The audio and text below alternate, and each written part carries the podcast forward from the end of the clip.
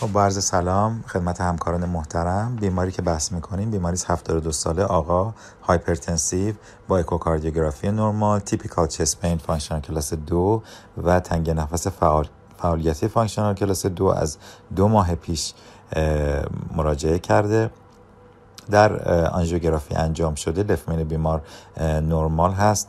در قسمت proximal LAD تنگی intermediate که حالا به نظر من در حد 40 تا 50 درصد حد اکثر وجود داره.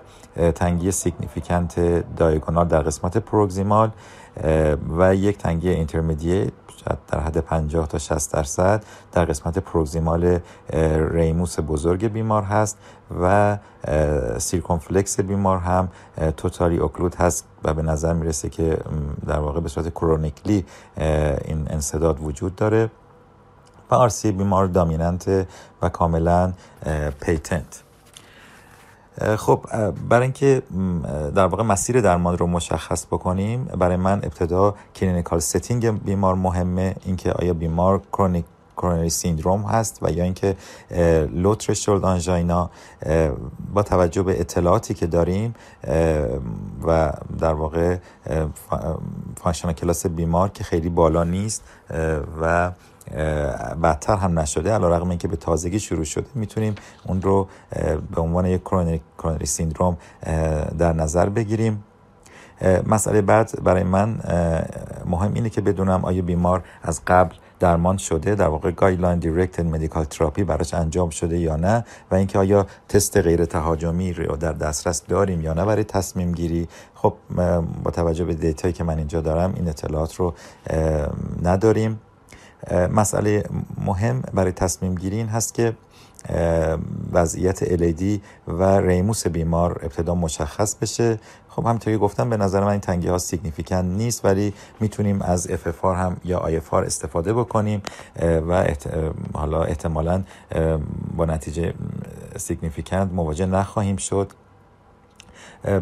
سوال بعد این خواهد بود که آیا revascularization در این بیمار در بهبود survival تأثیر گذار هست یا نه؟ خب بیمار two vessel disease هست بدون درگیری proximal LAD به طور significant. بنابراین myocard ایسکمیک کوچیکه و بر اساس guideline های اخیر revascularization به منظور بهبود survival در چنین بیماری class recommendation class 3 هست no benefit.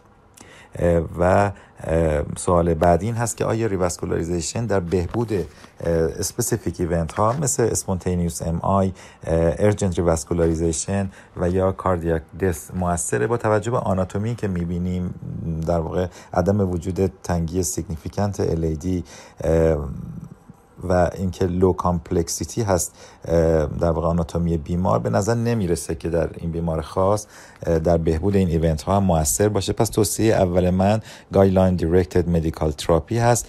در صورت عدم پاسخ در درمان یعنی به refractory angina در چنین بیماری خب revascularization رو می‌تونیم به عنوان روشی برای بهبود آنژین در این بیمار با کلاس 2A در نظر بگیریم. اما سوال این خواهد بود که خب در واقع CABG یا PCI برای این بیمار در نظر گرفته بشه. خب تنگی LAD significant نیست. بنابراین CABG قطعا در این بیمار مناسب نخواهد بود و می‌تونه حتی ضررهایی رو هم داشته باشه.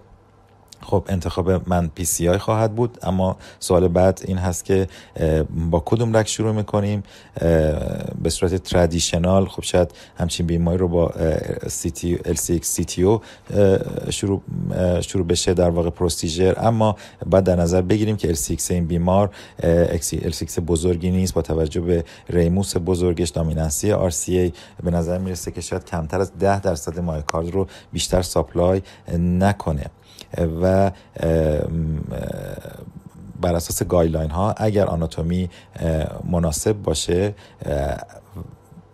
در حضور ریفرکتوری آنژینا پس از درمان نان سیتی و لیژن ها ممکنه که بشه از در واقع LCX PCI روی CTO در واقع سود برد. هرچند که کاملا هم مشخص نیست.